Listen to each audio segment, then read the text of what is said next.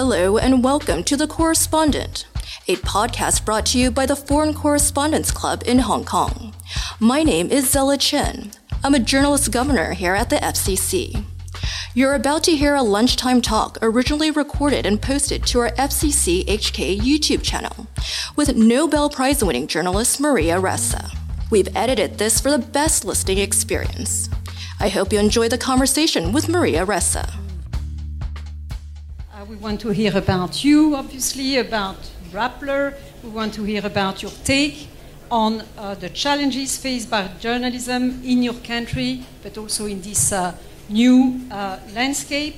And if we have time, it will be uh, fantastic to hear about the Philippines that just went through this uh, midterm elections. So, shall we start with an update of your own legal situation? First, I'm so sorry that I was late in setting up, but um, we're live in the Philippines as well. So, um, I, oh gosh, where do I begin? Uh, uh, there have been 11 cases filed in 14 months against Rappler. Uh, these are investigations that began uh, a week after President Duterte said Rappler was uh, American owned, which it's not. Um, unless he considers I'm a dual citizen, you know, so I'll hit it. But 11 cases, so uh, they've all gone to court. Charges that are so ludicrous, I ran out of synonyms for ludicrous for the many times that I've had to talk about it. I've posted bail eight times. I've been arrested twice in five weeks. Um, even though I, you know, I obviously post bail, I come home every time a charge is leveled. I've been arraigned uh, right after election day on Tuesday. That was Monday. On Tuesday, I was in two courts and I was arraigned in the morning for cyber libel.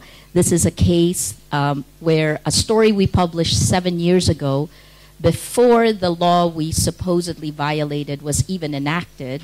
Um, this case, I've now been charged in court.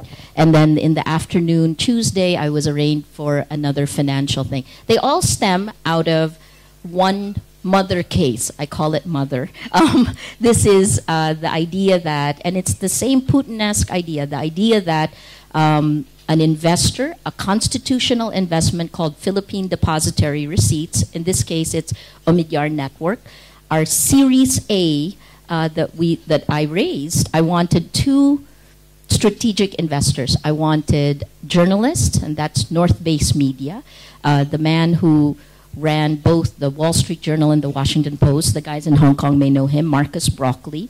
Uh, that's his his um, his VC, and then the other one was Omidyar Network. PDRs are constitutionally regu- uh, recognized. Um, the largest networks. Uh, there are at least six other major companies that have this, but um, they zoomed in, and I from there, they filed two different cases, and then after that, they filed tax evasion charges of the same exact, of that same exact 2015 um, movement. And uh, then on top of that, they filed the tax evasion charges, had kids. One tax evasion charge became five, and then and then another financial part of the tax evasion became split into two. It's like a, sorry, I can talk about the legal cases forever. Yeah, sure. I will shut up. But what, what, does it mean for you on a daily basis? I mean, we were very happy to have you. We were not sure you would make it. Um, it means several things. I have to ask permission from courts to travel. Uh, and I know that the FCC. Thank you for for getting me out. It's very different when you when I leave. All of a sudden, I, you know, I don't have to have I don't have to worry about security. I can walk around. It is so nice. The air is not polluted, even though you know it could be hmm. polluted outside. Very clean air. Um, and you have your own problems, but uh, it could be worse, you know. Um, so, what is it? Uh, in terms of what my day to day, uh, there are times when I can spend four days in court, which means those are days that are taken away from journalism, and they're days taken away from managing my team, which is a super hardworking, very committed team. Yeah, we'll come to that. Um, but what are the main risks for you? Is it jail? Is it enormous debts? I hope not neither. But let me. Uh, the the four tax evasion charges each carry 10 years in prison, so collectively that's 10 years. The anti dummy, that's what it's called, believe it or not, the, the violation of the anti dummy law carries a maximum of 15 years in jail. I mean, technically, I could go to jail for almost a century, but again, that's like worst case scenarios. Uh, in terms of what they're trying to do, it's obviously intimidation, harassment. It is meant to take away our resources. The good thing is, here's what I did lose. In 2017, I was getting ready to build a new platform. So the money that was supposed to go to that went to the lawyers in 2017. And then we had help. Um, we started a crowdfunding campaign. It's the first in the Philippines, you know. Thank you. And they actually it, happened. It's the largest crowdfunding campaign that's ever been done in the Philippines. And then the second thing is internationally, uh, the Committee to Protect Journalists, the Press Freedom Defense Fund, they actually began a legal defense fund. Uh, if you are a Western organization, if you're American, it's a tax deductible contribution. So, thank you. You guys being here, you asking me questions. Thank you. Our best defense is to keep telling the story and you shining the light on the Philippines and our descent to tyranny is our only defense. Yeah. It's also, I mean, uh, the FCC cannot do much, but I suppose that. You've done a lot. The statements really help. Giving you a stage, and uh, yes, and uh, this afternoon actually Maria has got a bigger lineup of uh, interviews as well. So if at least we can contribute by raising uh, further your, uh, your profile. It's, uh, we're very happy to do that. Now, let's talk about uh, Rappler. You started this project 2012. Can you tell us how, before that you were for 20 years with CNN, um, can you tell us how did you suddenly feel the need, the urge, the will to do this? I think I've been really privileged um, to be able to see evolution, the evolution of not just journalism, but our business of journalism, right? So the time I was with CNN, I was a cost center.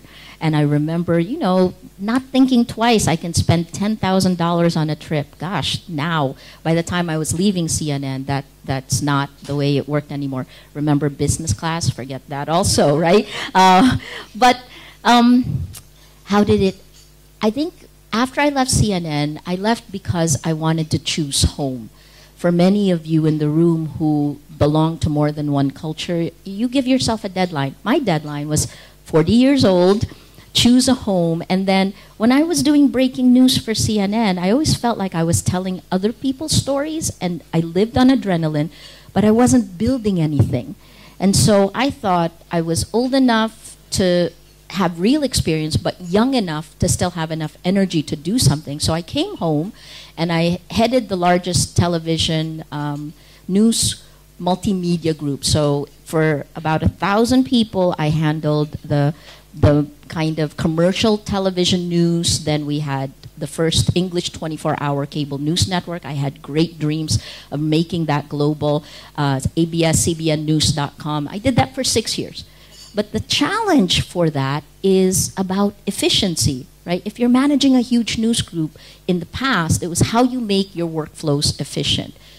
The challenge of today is not efficiency. In fact, it's about trying to find the spaces to make your people creative and to give them to give your organization both the ability to be stable in workflows and yet have the unpredictability that comes out of real creativity.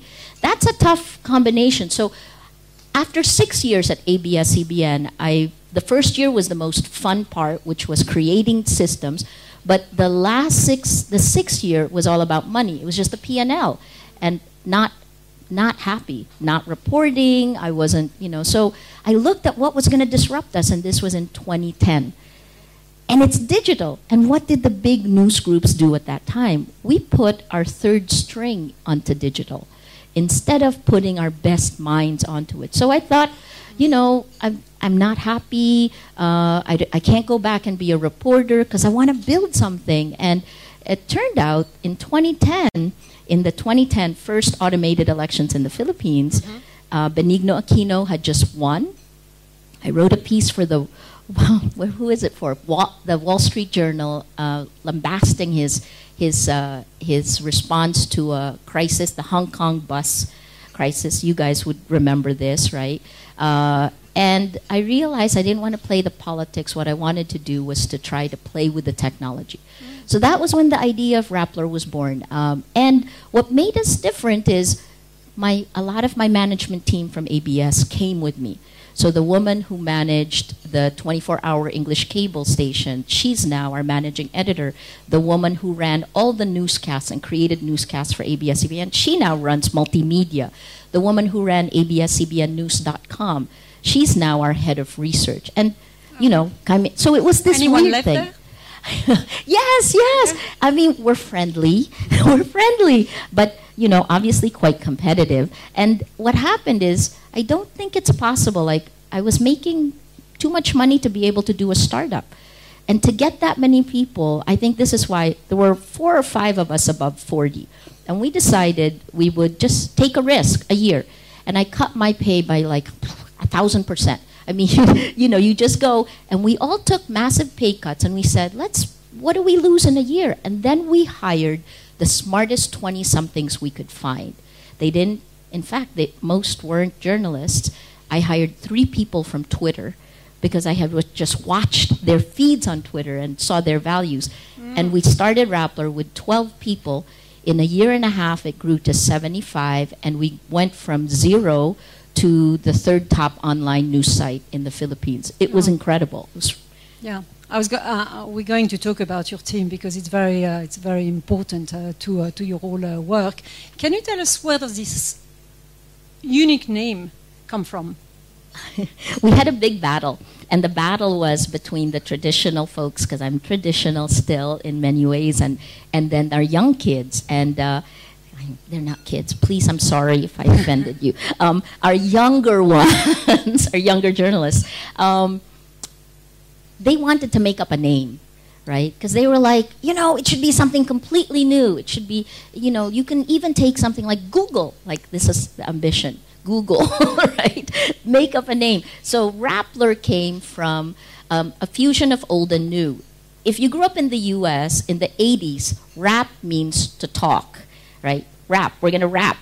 No one says it anymore. You're very dated if you use that. And then um, I originally wanted to call it Ripple. Ripple. And one of my co-founders, who's Filipino, said, Maria, this is the Philippines. If you name it Ripple, people will call it Nipple. so, uh, and then someone else said, you know, but this is going to be a climb. So it was about rappelling. Rappel. Uh, so that's where Rappler was born. Great, yeah. Um, so about the people you work uh, with and you've uh, attracted, you, you, just said a few things. Yesterday you showed us um, very uh, impressive images of one of your young staff surrounded without her knowledge by a police uh, policeman. It is something to work for Rappler. Um, how do you keep them? How do you motivate them despite the risk and the dangers or the intimidation? I'm going to go back to that Dickens. It was the best of times, it was the worst of times, right? Crisis and opportunity. You know this. And I think what's happened with the, with the we're built, uh, the pressure uh, has made us stronger. So we're a news group that has lost a lot of the friction of a normal news group uh, our reporters. Look, the idea always was that if I could, if, if the managers can give you the strategic direction, all the decisions should be done at the lowest possible level. It should be bottom up, right? And so everyone in Rappler knows how much we make. We actually give them updates on how we spend the money. We, we look at, it's very transparent internally, and because of the government attacks, our reporters have taken the lead in, in terms of like, this incredible courage because to them, the attacks represented a test for what our mission really is. And the way the older folks reacted gave them the direction, but they give body to it every day, every second. You saw the photos. I don't know if you saw this, but the woman She's a very slight petite. She we hired her when she was just like shortly out of out of school. She's still 25, 26, I think. she faced off with President Duterte. And this is a strange relationship because during the campaigns, uh, we were actually one of the ones that helped humanize him. Our TV background, mix of TV and print for us, right? And sh- when she fell in a ditch during the campaigns, Mayor Duterte got out of his car and picked her up and brought her to the hospital. And when he banned her from the palace, mm, you know, yeah. they they really had a difficult time putting it in a word in a phrases that you would understand in a transparent democracy. And the way he phrased it is it's it's like she betrayed him. You know, he treats her like his granddaughter and she betrayed she him. him. And yeah, she respect. was just a professional journalist asking questions. So I think, you know, the difference with us is we'll ask the questions with a smile, but we will ask the questions. That's what we have to do, right? And you mentioned yesterday as well that uh, you've been put on this list of people willing to house the president? What, what does it mean and what are the consequences for you and for your people? No, this is absolutely ridiculous. So I'll start with ridiculous and farce, but there was a list of news organizations, journalists, activists, and lawyers that was released by the palace, and it's always a three prong. This is the tactics, and I don't know if you have something similar here in Hong Kong. Strafing on social media, astroturfing on social media, whatever the attack is, then they use the Manila Times, which is a newspaper that used to be credible. Now it is the chairman emeritus is in charge of international public relations for President Duterte. And then top down, whatever is seated there, President Duterte or a top government official will say, and you are just crushed in there. The oust Duterte plot they announced from the podium of the most powerful man in our country, they named journalists, including me, including um, Vera Files, which is another fact checking partner of Facebook, Ellen Tordesillas, uh, uh, Sheila Coronel, the Philippine Center for Investigative Journalism. She's no longer in the Philippines. She's a dean in Columbia University in New York. She's named. Uh, a whole group of people, lots of mistakes people kind of laughed it out. But here's what happened to some of the people who were on the list. They, they were afraid for their lives uh, because in the narco list, the drug list that the president uh, had first posted publicly, people wound up dead. Um, in our case, we've faced the real challenges already. The law has been weaponized against us. And I thought that this was so ludicrous the public wouldn't stand for it. But the danger is that it sets the stage if they use national security laws. Every charge I have is bailable. Uh, uh, and if I face a charge that is non-bailable. Well, did I mention that I pay more in bail than Imelda no, Marcos? Yeah, exactly. you should say half a million pesos, right? I mean, that's just for one. So there are eight different charges there. This many, eight different charges, and for every single charge and every court, it's slightly different. There are courts I pay 4,000 pesos per charge. And then one court that actually just told us at noon, the day before I was supposed to leave for Hong Kong, that they were charging me 500,000 pesos to be, for a travel bond. Imelda Marcos's bail was 450,000 pesos. Total, Rappler, because they also, in the criminal charges, they also charged my entire board in 2015. We have paid almost 3 million pesos. It's 50 to 1. Who's a good math person? Not journalists. Um, uh, 50, so three, almost 3 million pesos just to be here uh, to be able to be free. So 2018 was all about anger management for me. Wow. I was going to ask, of course, how is um, the website funded?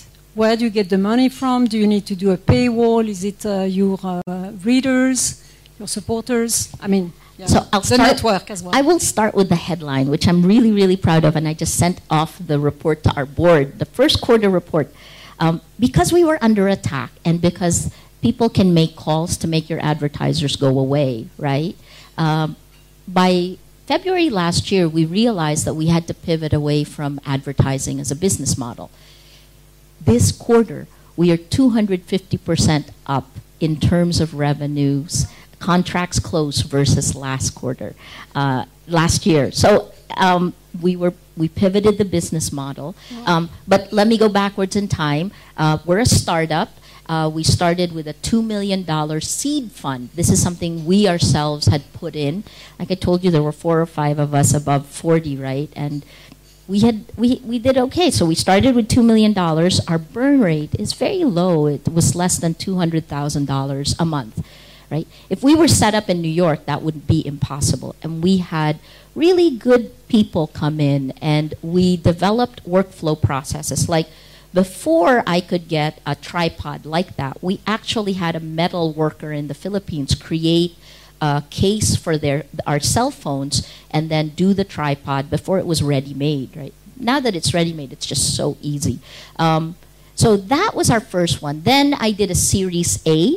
If you're a startup, you know you have seed, Series A, Series B, Series C. Series A. I've only gone as far as Series A, and we hit break even when I needed to hit break even our, my target was in five years' time.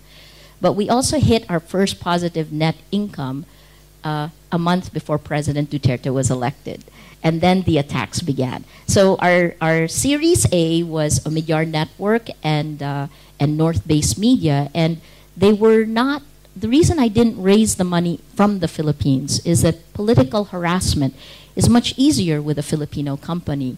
And I wanted to be independent. And free? And free. It's still free, but here's uh, so the la- last part is we pivoted the business model to do the things that we had discovered in discovering disinformation networks. Right? Think about it on social media. We live on social media. I unlike the West, I do not want Facebook to go away.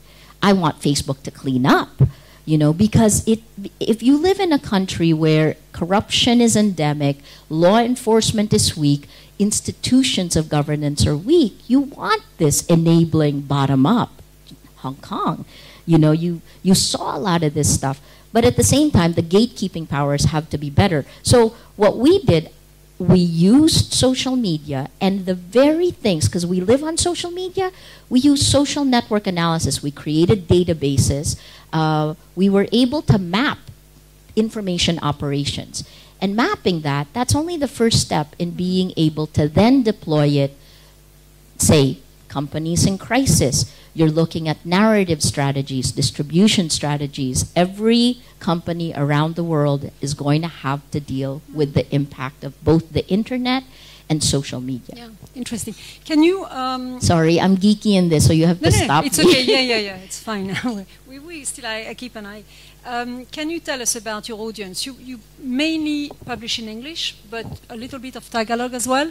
Are you talking to the elite, educated Filipinos, or are you trying to reach everyone? Uh, 100 million people in the Philippines. Median age is 23 years old. Our audience is primarily 18 to 34 years old in Rappler. Part of the reason I think we were targeted by the government as well. Uh, we opened a bureau in Jakarta in 2014. Again, 250, 260 million people, median age 23, 24. What we were after is how do we give power to the youth who actually have time to organize? The pitch for Rappler was never about journalism. Journalism was a given. Good journalism is a given. The pitch was my elevator pitch. We build communities of action. So journalism on the Venn diagram, this is journalism, this is technology, and this is community. We embraced our community. It made us vulnerable when social media was weaponized in 2016. And you can peg it to that. And, you know, why the Philippines? Because uh, January 2019, Hootsuite, We Are Social came out with numbers. Filipinos spend the most time on the internet and Filipinos spend the most time on social media, despite the speed of our internet. um, can you tell us a little bit about precisely your supporters uh, elsewhere than uh, in the Philippines? Your profile is completely international now. You're off uh, to Colombia for the commencement sorry commencement speech right They're giving yeah. the journalism award yeah you know Yes. i would give all the awards back to have a fully functioning democracy i mean it's But but can you tell us a little bit about the people who help you from outside? You mentioned the Pierre Sure. Media uh, network. Uh, do you have famous lawyers, um, famous tycoons who help you, support you in Yes. America and elsewhere in Europe? So I would say yes You and no, Macron right? long because well, Macron, I love Macron, but it was mostly because I, I know not everybody does, but um, he's so. We spent an hour and a half. There's it, RSF uh, created this Information and Democracy Commission, right? And this is a an effort to kind of create a global group. It was 25 people who come from all different parts of the world: Nobel laureates, economists, lawyers, journalists, activists, uh, tech. Uh, there's a whole new world order, right? Your question is difficult because if you're listening to it, we are Filipino owned. We are Filipino operated. It's a big thing. It's what the government is using. And the government is laying a narrative that foreign funding is trying to take down the Duterte administration. It's very Putin-esque. Uh, I think we should all look for the dictator's playbook they're all sharing. Um, and including Trump. Anyway, uh, so what are we after? I think technology is so important. If you look at it, how come authoritarian populist leaders have taken office in numerous countries around the world? Uh, propaganda has always been there, everyone says that, but we've never had technology push in quite the same way. A lie told a million times is fact.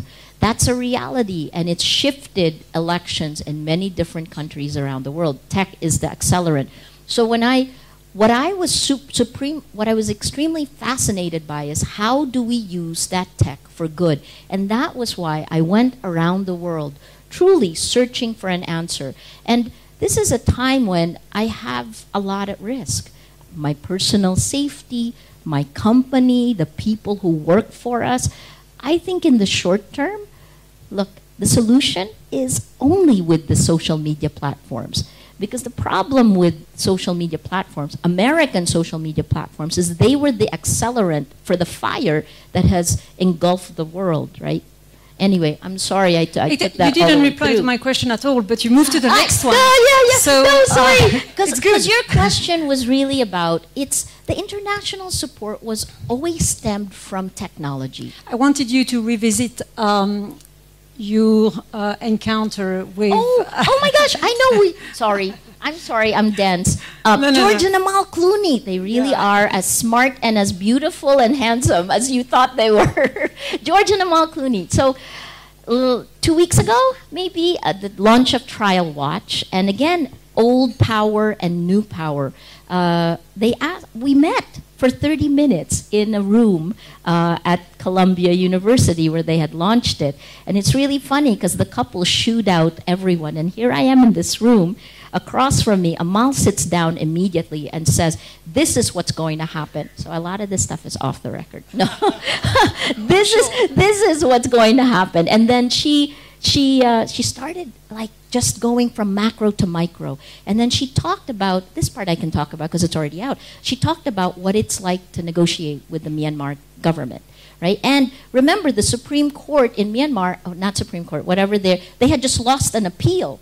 And and that that was the day before. And and uh, amal was saying that they would be released soon and they were. So, of course, I wrote her a congratulatory note. But while Amal was talking and I was frantically taking notes, what was George Clooney doing? Well, there was a Nespresso machine in the office. You're laughing. He made us coffee. Literally, coffee by George Clooney. I wanted to take out my phone and, you know, snap a photo. Um, but and then and then he sat down and I realized, you know, you forget George Clooney's father is a journalist. And he knew the details of what we do, and he knew the stresses and the dangers and concerns for security that, uh, that he's gone through. I think he went to Darfur and he really took this. The couple is incredible, and I hope, you know, since then, George Clooney has actually helped bring us attention in, in the strangest of places, like the launch of uh, his new movie, I think, or series. Um, so I think that's the other thing we need to learn, right? Uh, there are these substantive people who are our allies. And we are their allies, and we need to bring them in because our biggest battle in our generation is the battle for truth. And journalists are at the front line of that, and we are under attack. Mm.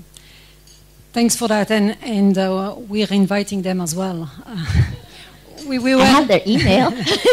a few a few years ago with the Myanmar story, we asked actually Amal Clooney, but we're much even happier to have you to speak at the Human Rights Press uh, Press Very Award.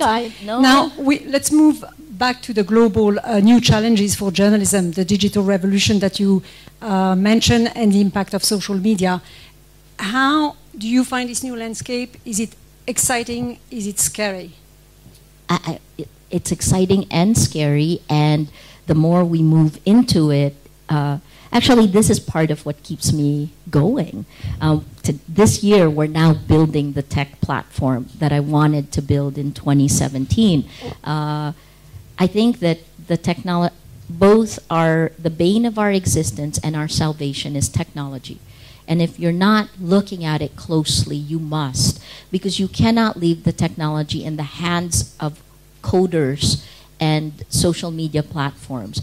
Uh, and that's part of the reason that the solution globally is actually a mix, right? And there's this one weekend in Berlin where Madeleine Albright, uh, the Republican former national security advisor, she always works with, uh, and then the former justice minister in Israel, it was old power along with new power. Facebook, Microsoft. Uh, there were two of us who were journalists. There were like 10 of us around the table. The Atlantic Council put this together.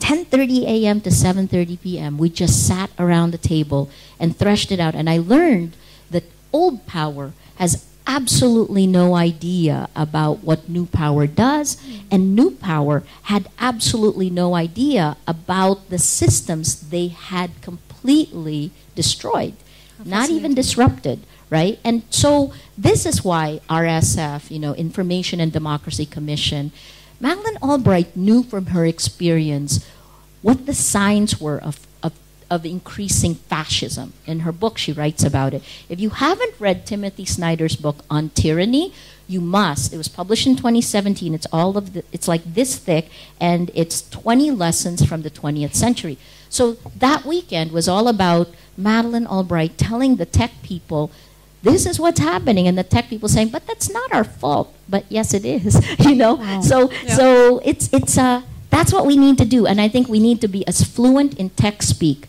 as we are in journalism yeah well good lesson i'm useless with tech so uh, you will. It's not. no, no. I mean, not not that bad, but uh, certainly, yeah, very far from uh, what you do. We'll quickly um, talk about the Philippines uh, and the, the elections that have just uh, taken place, and then uh, we'll open the floor to questions.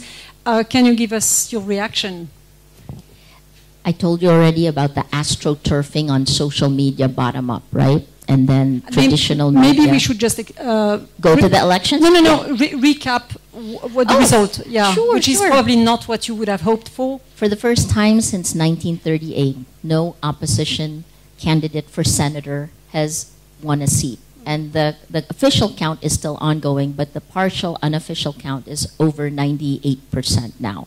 Um, in favor of Duterte. So, so it is overwhelmingly in favor. It is a mandate, it's a referendum on his popularity on the senatorial level.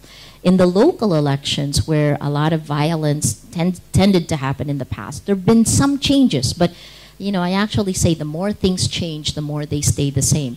Filipinos, like everyone else around the world, wanted change.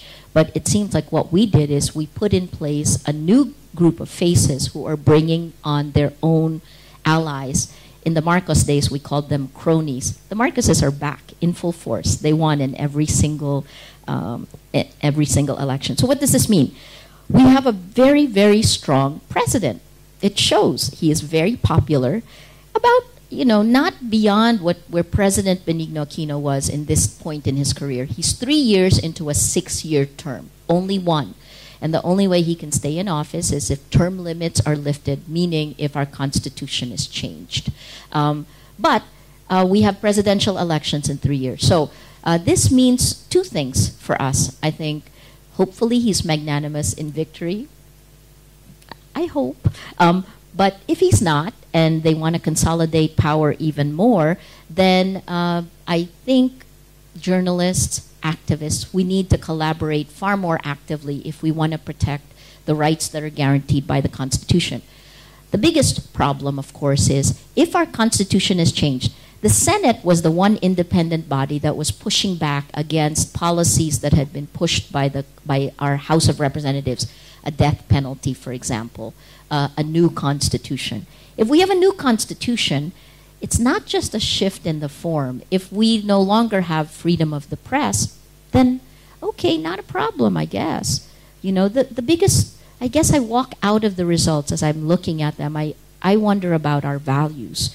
Uh, you know, do we really, have we just given an okay to a brutal war on drugs that has, according to the United Nations, killed more than 27,000 Filipinos since July of 2016? July of 2016, that's a huge number. Have we said we want our kids to become sexists or misogynists because these are the things that are going that our president does you know so I, we were talking last night about the power of a leader, what Jacinda did in New Zealand, right? What Duterte is doing in the Philippines, what Trump is doing in the United States. Leaders have tremendous power. But there must be something good about his presidency for him to be so popular. So, do you recognize any quality to him? I was one of the ones who did an interview that humanized him in October of 2015. Uh, he's he was charming. He was, look, he admitted to me on camera he killed three people. No one had ever done that before. So, and that clip has been used by John Oliver. You know, um, so what is good about Duterte? Just like Trump, uh, our mass base will say he's one of us. We're having a beer with him. He says the things. And then for the younger guys who are his supporters, I'll always ask, you know, how could you you are a progressive male. You're a progressive young man. How could you do that? And, he, and then the response is, you know, it's like the older generation has different values. It's like, you know, talking to your grandfather. You just don't, you ignore that part. So it's selective, right? It's willful ignorance, I think, is what, what, what we're looking at. You cherry pick the things you like. The good thing he's done in 2016, and I'll say this for 2016, I think that the level of engagement, and I don't just mean social media engagement, there were many, many more Filipinos who went to the polls. And you could see it in the voter turnout. In, uh, in 2013, the voter turnout was like 74%, and in 2016, it went up to 81%. Right? Voter turnout now is roughly 72% for the 2019 elections. These are huge numbers yeah. for a Western democracy, Absolutely. but mm for the Philippines, you can see, right? Now, the question goes back to um, I think there's a lot of policies of governance that, that social media, that Filipinos are not touching anymore because, like the US, you know, it's Trump's tweet that takes up the oxygen. It, we're not discussing critical things that need to be part of a functioning democracy. Uh, and we have slipped further and further. It's death by a thousand cuts of our democracy. Great. Well, it's fascinating. Uh, it feels all the more uh, a privilege to uh, to have you here. Uh, no, we have, you, we have to write books so about this time period, guys. and we still have 20, 15 to 20 minutes for questions. So please raise your hands, identify yourself, and, and put your question to, uh, to Maria. Yes, here. Yeah, hi, my name is Holly and I'm from the Philippines. Um, with the recent election, there was so, mu- so much report on um, alleged uh, cheating. You know, there were glitches and the, uh, you know, sudden seven-hour blackout of um, That's correct. on, yes. transparency, um, vote buying, massive vote buying. If um, it's true and if it didn't happen, do you think the result would have been different and there would be more um, you know, a position in the Senate now? So, you know, I actually, we had somebody inside the server room, and if you go on Rappler, we act, she actually wrote exactly about it. From the actual processes, uh, there wasn't anything wrong, uh, except for the fact that they used outdated code and you know the guy who really the commissioner who really knew the IT part had recently resigned. So it was scampering for that. Is there enough to say there was cheating? I think the investigation has to move forward. If you'll read on Rappler, we actually uh, we actually say Comelec at that point did its job, uh, and Comelec asked us for the for for our own data and our our processes. So premature. But here's the other thing Comelec did say. They said that the number of vote buying incidents that were reported were more than double what they used to be. And there are reasons for that. President Duterte actually said it's okay to go. It's, mu- it's much more blatant. You know, he, he's It's setting. okay to what? It's okay to it's okay cheat? to not just offer someone to buy their votes, but to accept the money uh, that is being offered to you. Because he said, there, as long as there's poverty, you know, you're going to need the monies. But everything is a new normal with President Duterte. He's a president. He's a leader who said, "I will appoint you because you did something for me." Quid pro quo in in Tagalog, utang na loob, debt from within, right? And he's admitted this publicly. Act, in the same way he admitted he had infidelities. It's actually a, a very interesting way of managing the public. Um, so by saying that it's okay to have vote buying, go ahead. If you're a candidate, go buy people's votes. He didn't say that as a direct quote, but you know that's exactly what he said. What happened was everything was more blatant. People were told to go to the basketball courts so that you can then get the money that you that you will get to, in order to vote for the candidate that they want. And uh, and this has never really been done before. The the kind of use of the police as a, an intimidation tactic. Again, I think what President Duterte, what we saw in these elections was the normalization of local electoral politics, tactics from Davao City pushed to a national stage. So now it's okay to do that. What I'm hoping is that the man, instead of the man shifting to the position is that he grows into the position so he could actually become a leader of the entire Philippines and move into the international stage, right? See, I can hope. Next question. Yes, here we have two, the gentleman and then the lady there. Yes. Hi, I'm Patricia. I'm also from the Philippines, and um, I used to be yeah, I used to be a journalist on GMANews.tv in the early days. Um, on the elections again, when it was still during campaign season, there the activists were very hopeful that social media would be able to get some opposition onto the slate, and we did not see that pan out. So I mean, what do you say about that? Like, you know, the activists were really mobilizing on Twitter, on Facebook, and really trying their best, I guess. But still, it, didn't translate into the votes that were needed to get someone on there.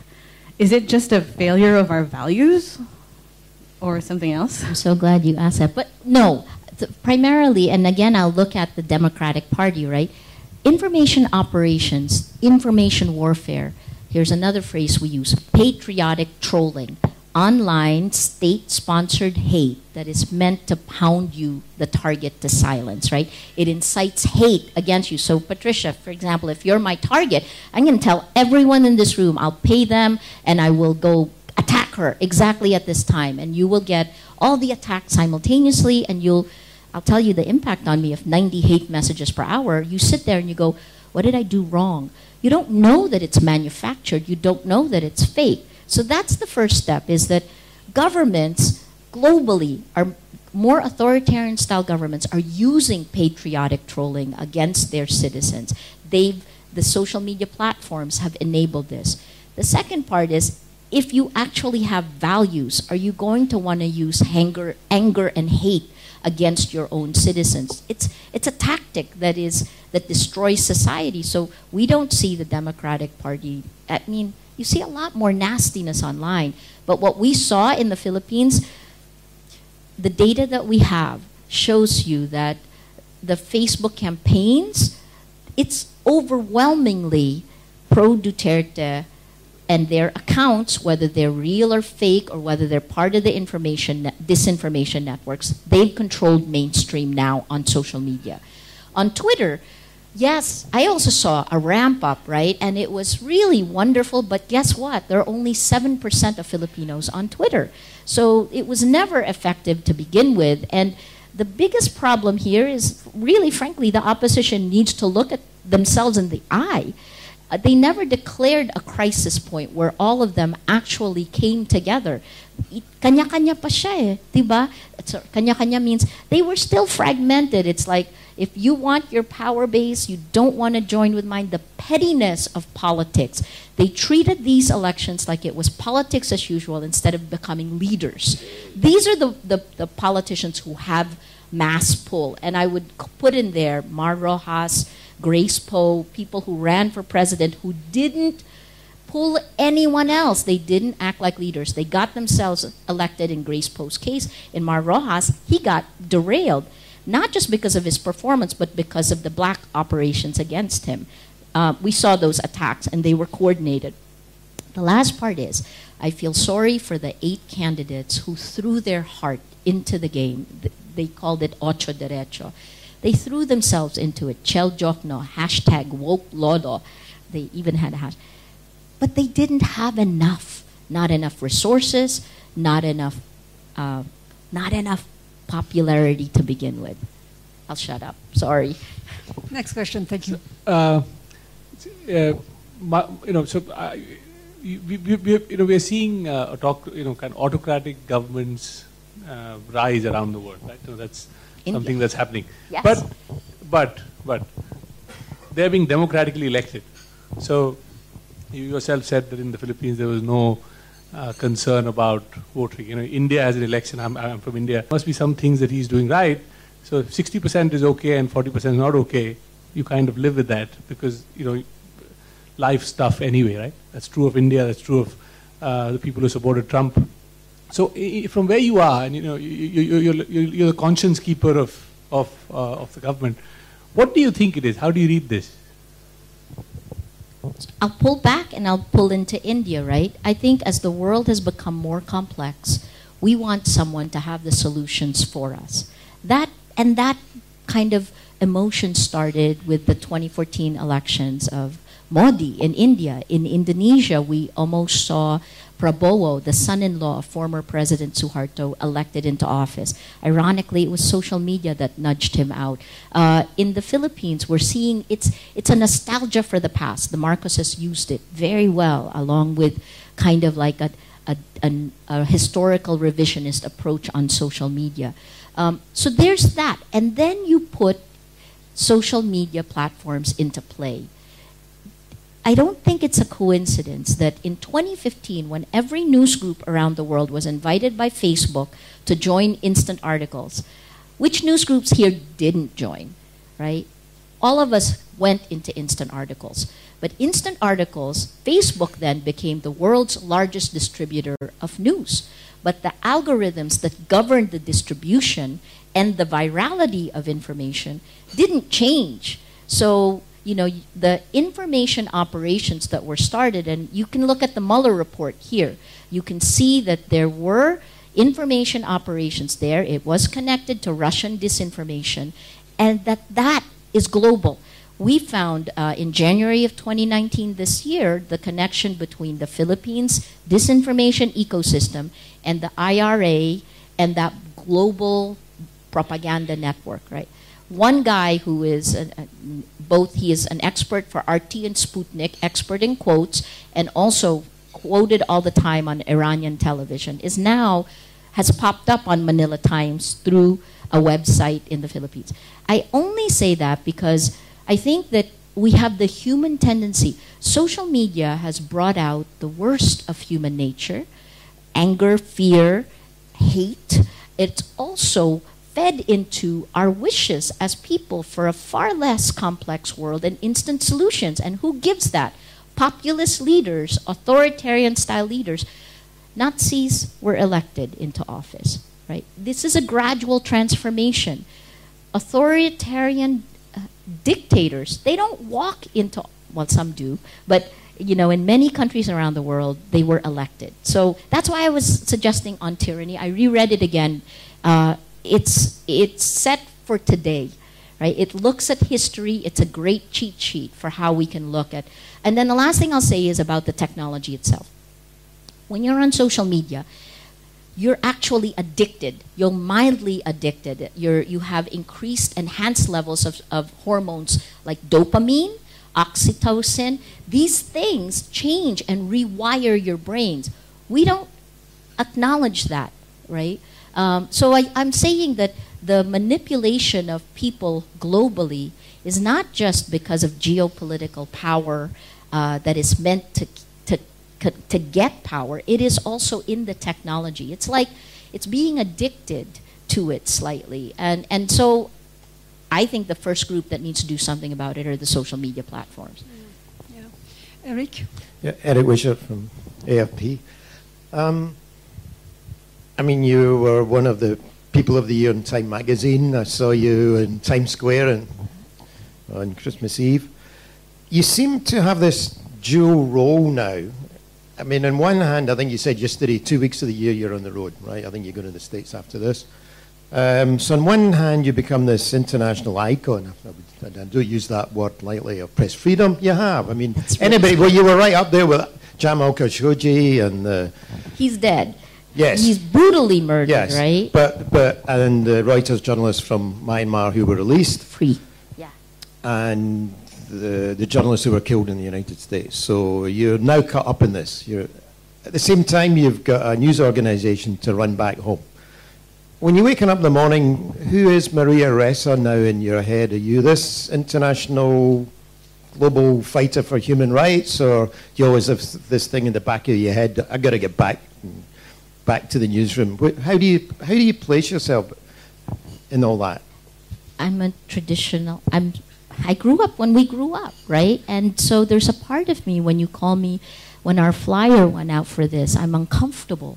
I'm very uncomfortable with, because we grew up with the tenets that we're reporting the news. I do not want to be the news. It is not by choice. But at the same time, I almost felt that the handcuffs came off when, it, when my rights were violated. And that gave me a first person place where I can speak. And I didn't want the fact that I was a journalist to get in the way of my own voice. It's a tough thing to go to, to struggle with, and, and we still are, right? What is Rappler? Is Rappler one of the first choices we made early on? Is we have a civic engagement arm, Move PH. We started on Facebook in the end of 2011 with Move PH. We almost named ourselves Move PH, except the traditional folks felt it was too activist. So, at a time when we are battling for truth, do we embrace that we are fighting for truth? I, I have, by no choice of mine, I couldn't. But all of this stuff, I mean, to be honest, I, there's so many things I want to write and so many things I want to do, but the reason I speak and the reason I go to this is because we are under attack. And the only defense that I have we jumped off the cliff, right? And the only, it's like a faith that a parachute will open, and you guys provide that. Journalists, only weapon is shine the light. We've been doing it in Rappler. It's not enough. See, and the only thing that gets me emotional is knowing that um, it's our next generation. You know, uh, that's why. Uh, every time I get tired, because it's tiring, yeah. um, every time I get tired, I look at our reporters and I know that we're building the future. And I know that they have the courage, that they have far more energy. Um, this is an important time for us as journalists. We can't buckle because if we do, it's your kids that will feel it. Thank you very much. And, and possibly to follow up a little bit on this and, and to close because uh, we're uh, reaching uh, two, two o'clock and we like to be, uh, to be on time. Um, oh, I'm, I'm forgetting what I was going to say. oh my God. Um, about you being this, uh, yes, I know, uh, being this icon of press freedom. Does it help you somehow the international pressure, uh, the inter- I mean, the international support that you get, and does the president uh, Duterte feels that, and yeah, uh, yeah, how does he react to it? I mean, I think the reason I'm not in prison is because of what of the stories that continue to come out. Um, look, in over a year and a half of cases and motions and everything that we've filed, we've never won one. Actually, we won one. The National Bureau of Investigation threw out the case for cyber libel because he said that the law hadn't been enacted yet, like a normal person would. That guy was overruled a week later and he's been reassigned to Timbuktu. I feel really sorry for him. That's the cautionary tale. Um, icon is a weird word. I don't. I all I do, and I think what Rappler does on a daily basis is we look at the stories, we tell it like it is, and then for me, it's I almost feel like I'm under two oceans of water because trying to run Rappler, trying to fight the government, trying to defend ourselves in the cases, and trying to figure out what the future is going to look like. It's daunting and it's exciting right? I guess that's where. We, so what we do, what I do, one foot in front of the other every day, and then I wake up, and when I have coffee, it's tremendous energy. Uh, but international support helps. Oh my gosh! Thank you for thank you. You know, um, I say this when Time Magazine named named me one of the guardians. They didn't tell me. Uh, I found out on Twitter, and when I found out, I thought it was I wasn't sure if it was real, so I sent it to our social media team to verify that it was actually not fake news. Um, and then when I realized that I was the, one of the persons of the year, my stomach sank first because I wasn't sure whether it was positive or negative, right? Uh, because there's a part of you that wants to duck. Who doesn't want to duck, mm. right? But I also know the fact that we did not duck helped lift this and gave more space. So at a certain point, that that knot in my stomach lasted for like a few seconds, and then I just realized it's here. I'm gonna make the best of this, and thank you, time. Right? Thank you for the stories. Please, in the Philippines, we can win this battle. We can protect our democracy, and I hope that we're just, you know, I hope that that gives strength to other people around the world who are also fighting the same battle. Well, immense thank you to you, uh, Maria, to, for being with us at uh, the FCC. And I have a very small token of appreciation uh, for you, and please a big round of applause for Maria Ressa.